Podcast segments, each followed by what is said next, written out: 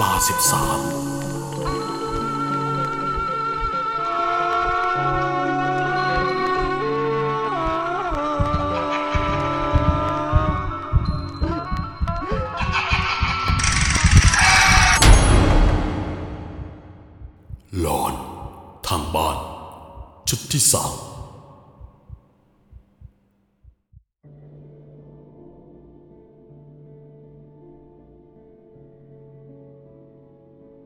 เรื่องแรก ส่งมาจากคุณยุทธท่าฉลอง ในชื่อเรื่องว่า เธอยังไม่ไปไหน เรื่องนี้เกิดขึ้นกับพ่อของผมเอง ย้อนไปเมื่อสัก 43 ปีก่อน พ่อของผม แกมีชื่อว่ามึก ตอนนั้นแกได้ทำงานเป็นรปภที่โรงงานแห่งหนึ่ง ย่านนนทบุรี ซึ่งแกได้เข้าเวร อยู่เวรเช้าตามปกติ จนมีมาวันหนึ่ง แกได้เปลี่ยนมาเข้ากะดึก ซึ่งที่โรงงานแห่งนี้ ในเวลากลางคืน จะมีพนักงานทำงานอยู่แค่ไม่กี่คน ซึ่งหน้าที่ในเวรดึกของแก ก็คือปั่นจักรยานตรวจรอบโรงงาน กับตีระฆังบอกเวลาทุกชั่วโมง แกได้อยู่เวรคู่กับเพื่อนแกที่ชื่อว่าเบิมหนุ่มหน้าโหด นวดดก รูปรามกำย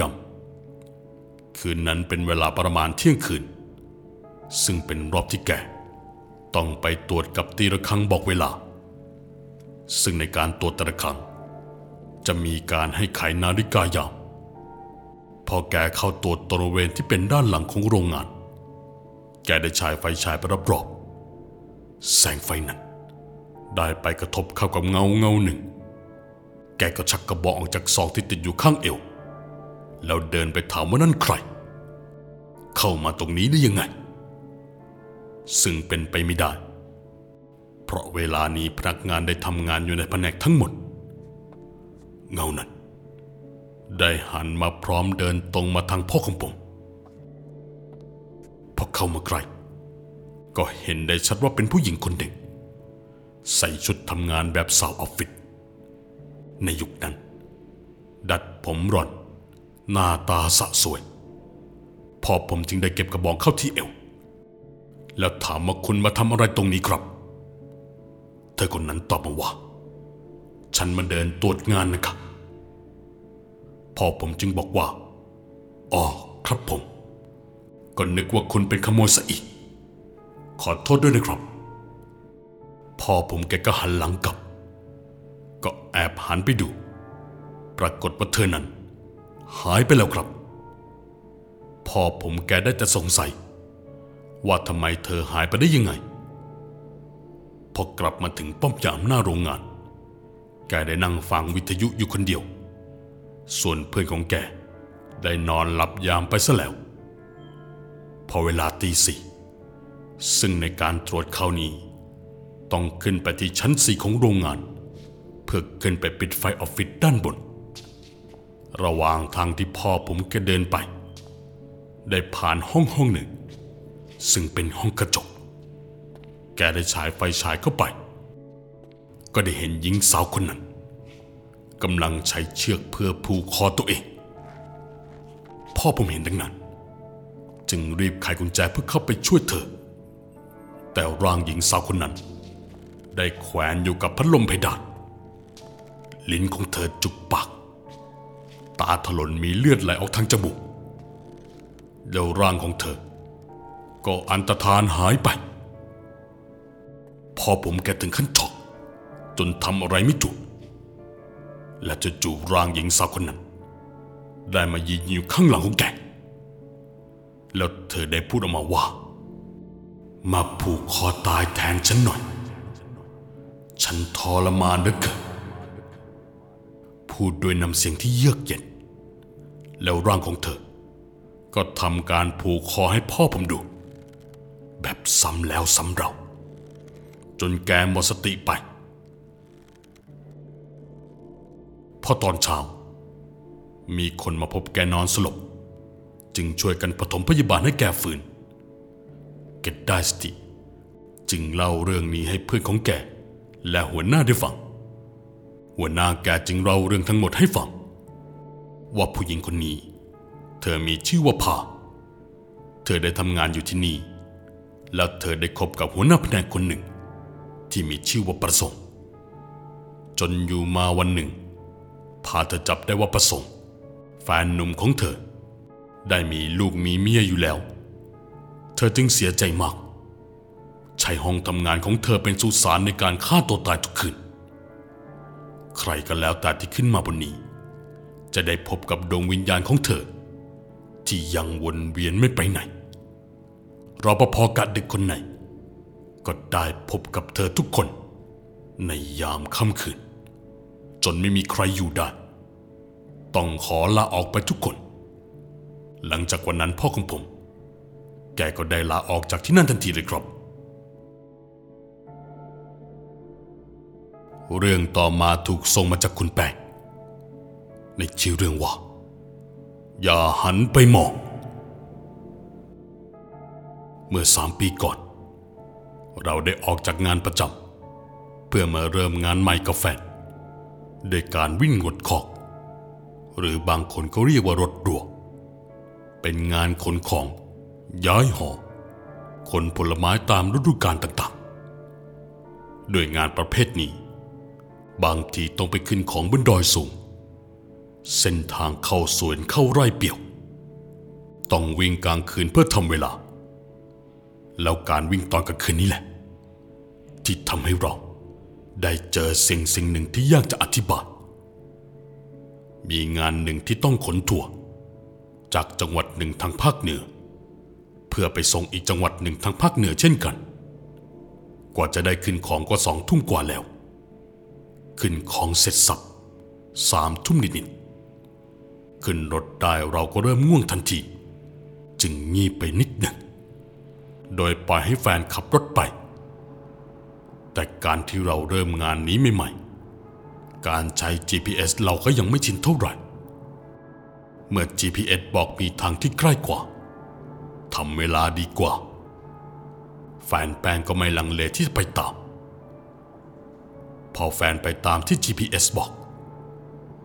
ทางนี้เปรียวจับใจ ขับไปได้สักพัก เราก็งัวเงียตื่นมาเกือบเกือบตีหนึ่ง เพราะเสียงท่อรถแฟนมันดัง ประกอบกับรถกำลังไต่ขึ้นระดับเนินดอย เส้นทางนี้เปลี่ยว ไฟถนนก็ไม่มี รถสวนกันหรือตามหลังมา ก็นานๆจะมีมาให้เห็นสักคันหนึ่ง เราจึงหาเรื่องคุยกับแฟน เพราะว่ากลัวเขาจะง่วง นี่เธอ ดูต้นไม้นี่สิ ยืนต้นตายแถมยังมีกาฝากปลายยอดต้นรุงรังเนาะ แฟนก็ได้แต่ตอบว่า อืม แบบนิ่งมากๆ อึดใจเดียว ก็มีรถเก๋งคันที่ขับตามหลังลงมา เบรกดังเอียด ก่อนจะเปิดไฟสูง แล้วเร่งเครื่องแซงเราไปอย่างไว ขณะที่รถเก๋งคันนั้นแซงเราไป เราก็เอียวตัวไปดูข้างหลัง แต่เมื่อแฟนเราเห็นว่าทำอย่างนั้น ก็ตะคอกใส่เราดังมาก อย่าหันไป สิ่งที่เราเห็นก็คือ ต้นไม้ที่ยืนต้นตายต้นนั้น มันกำลังเดินข้ามถนน เราไม่แน่ใจว่าพราะเรางัวเงียเพิ่งตื่น หรือต้นไม้ต้นนั้น อาจจะเป็นสิ่งที่ใครๆก็เรียกว่า เปรตก็เป็นได้พอเราหันกลับมาหาแฟน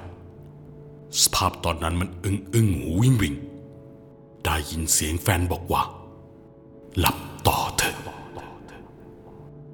และตอนนั้น เราก็วูบไปเลย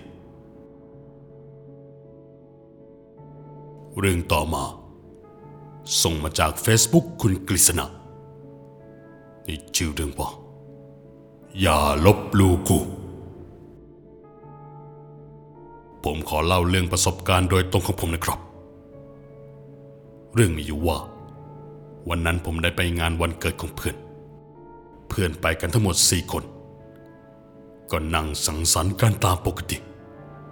นั่งเล่นกินไปเรื่อยๆ เวลาประมาณสี่ทุ่ม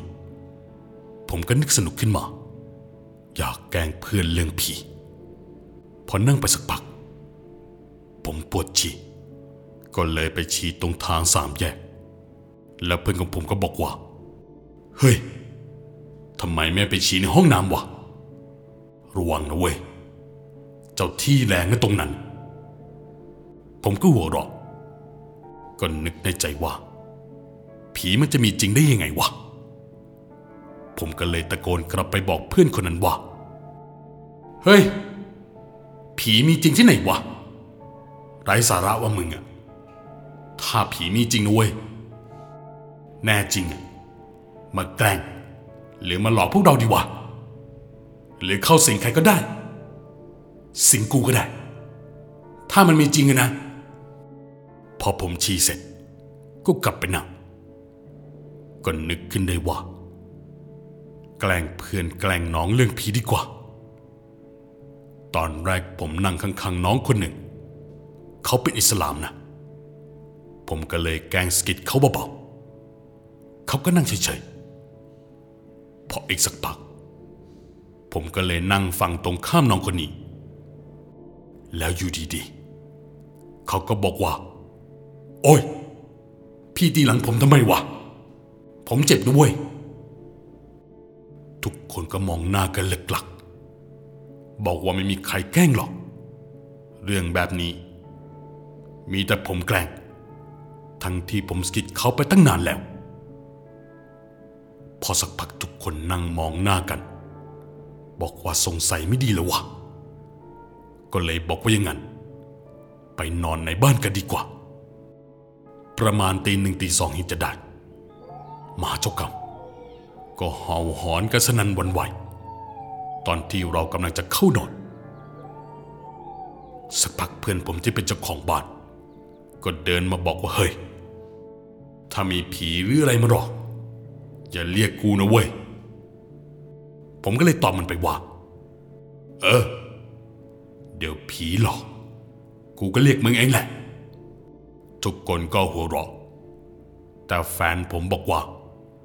จะมาพูดทำไมอะไรเวลาแบบนี้ พอสักพักก็กำลังจะนอน อยู่ๆทุกคนก็ได้ยินเสียงเหมือนคนกระทืบเท้าและทุกคนก็มองหน้ากัน ผมก็เลยบอกว่าทำเฉยๆอย่ากลัว ไม่งั้นจะหนักกว่านี้ ต่อมาทุกคนก็พร้อมใจกันหันตรงขวามือไปที่หน้าต่างบานเกร็ดทุกคนเห็นหมดเลยว่า มีมือผู้หญิง เหมือนเป็นมือพวกนางรำอะไรแบบนี้ขูดอยู่ตรงที่หน้าต่างแล้วก็ได้ยินเสียงหัวเราะของเด็ก คราวนี้ทุกคนเริ่มกลัว และจู่ๆแฟนผมก็ร้องกรีดลั่นเลยครับ ผมกับเพื่อนๆก็หันไปดู ถามบอกว่าพี่เป็นอะไรเหรอแฟนผมก็บอกว่า กูไม่ใช่พี่มึง อยากเจอกูไม่ใช่เหรอแล้วแฟนผม ก็เดินออกไปที่หน้าบ้าน ผมก็เลยบอกว่า จะไปไหน เธอตอบมาว่า ตามกูมา ตามกูมาเดี๋ยวนี้ ผมก็เลยถามว่า เธอบอกใคร ร่างนั้นก็บอกว่ามึงไง ไอ้เสื้อแดง อยากเจอกูไม่ใช่เหรอ พอสักพักร่างนั้นก็ออกจากร่างแฟนผม และเราก็มานั่งรวมกัน และคราวนี้ อยู่ดีๆ ผีก็กลับมาสิงผม ตอนนั้นผมก็รู้สึกว่าเหมือนผม มีสองคนในร่างคราวนี้แฟนผมกับน้องๆ คราวนี้แฟนผมกับน้องๆ เพื่อนๆ ก็ถามผมว่า ต้องการอะไรอีก ร่างผมก็หัวเราะและบอกว่า พวกมึงเชื่อหรือยังว่ากูมีจริง เพื่อนผมก็เลยถามว่า ต้องการสารหรืออะไรไหมร่างผมก็บอกว่าไม่ กูแค่อยากให้พวกมึงรู้ว่า กูมีจริงกูหิว กูอยากกินข้าว เพื่อนผมก็เลยเดินไปเอาต้มยำกุ้งกับข้าวเปล่ามาให้ แฟนผมก็บอกว่า ผมแพ้กุ้งนี่นะกินกุ้งไม่ได้ไม่ใช่เหรอ ร่างผมก็เลยบอกว่า กูกิน มันไม่ได้กิน พออิ่มแล้ว ผีก็ออกจากร่างผม และทุกคนก็กลับไปเข้านอน พอตอนเช้า ผมก็เลยอยากทำบุญใส่บาตรก็มีพระธุดงค์เดินมา ผมก็ใส่บาตรพระท่าน ก็พอสวดเสร็จ พระท่านก็เลยพูดว่า ปล่อยเขาไปเถอะโยม ทุกคนรู้แล้วว่ามีจริง แล้วท่านก็เดินจากไป เรื่องสุดท้าย ถูกส่งมาจากคุณวรากรสาริกาในชื่อเรื่องว่า ชายแปลกหน้า สวัสดีครับ ผมมีเรื่องจะเล่าจากเพื่อนสนิทของผมคนหนึ่ง ซึ่งมันเพิ่งเกิดขึ้นสดๆร้อนๆเขาได้ไปส่งเพื่อนผู้หญิงคนหนึ่งที่บ้านระหว่างทางก็เป็นป่าทั้งสองข้างทางมืดมาก ไม่มีไฟ รถไม่ค่อยวิ่งผ่าน จังหวะเป็นทางชันขึ้นเขา ก่อนจะขึ้นเขา ก็มีสารอยู่ข้างทาง ซึ่งทางขึ้นเขานี้ เป็นจุดที่มีอุบัติเหตุ และมีคนเสียชีวิตเป็นจำนวนมาก ชาวบ้านแถวนั้นจึงตั้งศาลขึ้นมา โดยชาวบ้านเรียกที่นี่ว่า โค้งร้อยศพแล้วเพื่อนของผมก็ถามเพื่อนผู้หญิงว่า มันมีเรื่องราวเกี่ยวกับผีที่โค้งรอยศพนี้บ้างไหม อยากจะเอาไปเล่าให้เพื่อนๆฟัง ขอแบบจี๊ดเลยนะ ที่แรกเพื่อนผู้หญิง เหมือนไม่ค่อยจะกล้าเล่า แล้วก็ทำท่าทีเหมือนกลัวอะไรสักอย่าง แล้วก็พูดว่า แถวนี้มีคนตายเยอะนะ แล้วก็เงียบไป ขับรถไปได้สักระยะหนึ่ง ก่อนถึงซอยทางเข้าบ้านเพื่อนผู้หญิง ก็ได้แวะร้านขายของชำข้างทางเพื่อซื้อของจิปาถะแล้วคนขายของก็ทักบอกว่าขากลับขับรถดีๆนะพี่ทำใจให้โลงๆเพื่อนผมก็คิดว่าเขาเป็นห่วงมังคงไม่มีอะไรหรอก เมื่อซื้อของเสร็จ จึงได้เลี้ยวเข้าซอยทางเข้าบ้านเพื่อนผู้หญิง ซึ่งเข้าจากปากซอยไปประมาณหนึ่งกิโล ระหว่างทางก่อนถึงบ้านเพื่อนผู้หญิง ได้เจอผู้ชายโบกรถ เพื่อนผมก็เลยจอดรถ แล้วก็ถามว่าจะไปไหนครับ แต่เพื่อนผมใจหนึ่ง ก็กลัวว่าเป็นมิจฉาชีพหรือโจรเลยเปิดกระจกแค่ครึ่งเดียว ก็ได้สอบถามผู้ชายคนนั้นว่า จะไปไหนครับ ผู้ชายคนนั้นก็ได้ตอบว่า ช่วยไปส่งที่บ้านหน่อยได้ไหม บ้านผมเลยเข้าไปอีกสองกิโล เพื่อนผู้หญิงผมก็รู้สึกใจไม่ค่อยจะดี เลยบอกไปว่า บ้านหนูถึงก่อนนะพี่ และผู้ชายก็ชี้ไปที่โค้งข้างหน้า เพื่อนผมจึงมองตามมือไป และผู้ชายคนนั้นก็พูดว่า ผมแหกโค้งข้างหน้านี่แหละครับ แล้วก็หายแวบไปต่อหน้าต่อตาเพื่อนผู้หญิงที่เห็นเหตุการณ์ จึงกรีดร้องและตบมือที่เขาเพื่อนผมก็ร้องว่าเฮ้ย แล้วรีบขับรถออกไปจากตรงนั้นอย่างรวดเร็ว จนพอถึงบ้านเพื่อนผู้หญิง ก็นั่งตั้งสติกันสักพัก รอให้มีรถคันอื่นออกจากซอย แล้วจึงขับตามรถคันอื่นออกมา อย่างน้อยจะได้มีเพื่อนร่วมทางพอขับขับออกมา ก่อนถึงช่วงลงเขา โดยมีรถกระบะขับนำ และรถเพื่อนผมก็ขับตาม ได้มีจังหวะแสงรถจักรยานที่ปั่นอยู่ข้างทาง เพื่อนผมก็คงคิดว่าเป็นชาวบ้านแถวนั้น ขับแซงมาได้สักนิด อยู่ๆจักรยานก็ปั่นแซงรถเพื่อนผม และแซงไปถึงรถกระบะคันข้างหน้ารถกระบะคันนั้น ก็เหยียบคันเร่งหายไปเลย และเพื่อนผมก็มองที่เลขไมล์รถ โดยไมล์รถจะอยู่ที่ 60 กิโลเมตรต่อชั่วโมง ในใจก็คิดว่า จักรยานอะไรวะ แซงรถยนต์ที่วิ่งด้วยความเร็วที่ 60 กิโลเมตรต่อชั่วโมงได้รู้สึกใจไม่ค่อยดี จึงไม่กล้าแซงได้แต่ขับตามจักรยานไป และจู่ๆจักรยานก็ปันแหกโค้งตรงเข้าไปที่ความมืดเพื่อนผมก็ตกใจเลยรีบเหยียบคันเร่ง โดยไม่ได้มองไม้ว่าความเร็วเท่าไหร่ เพื่อให้ออกจากตรงนั้น ให้เร็วที่สุด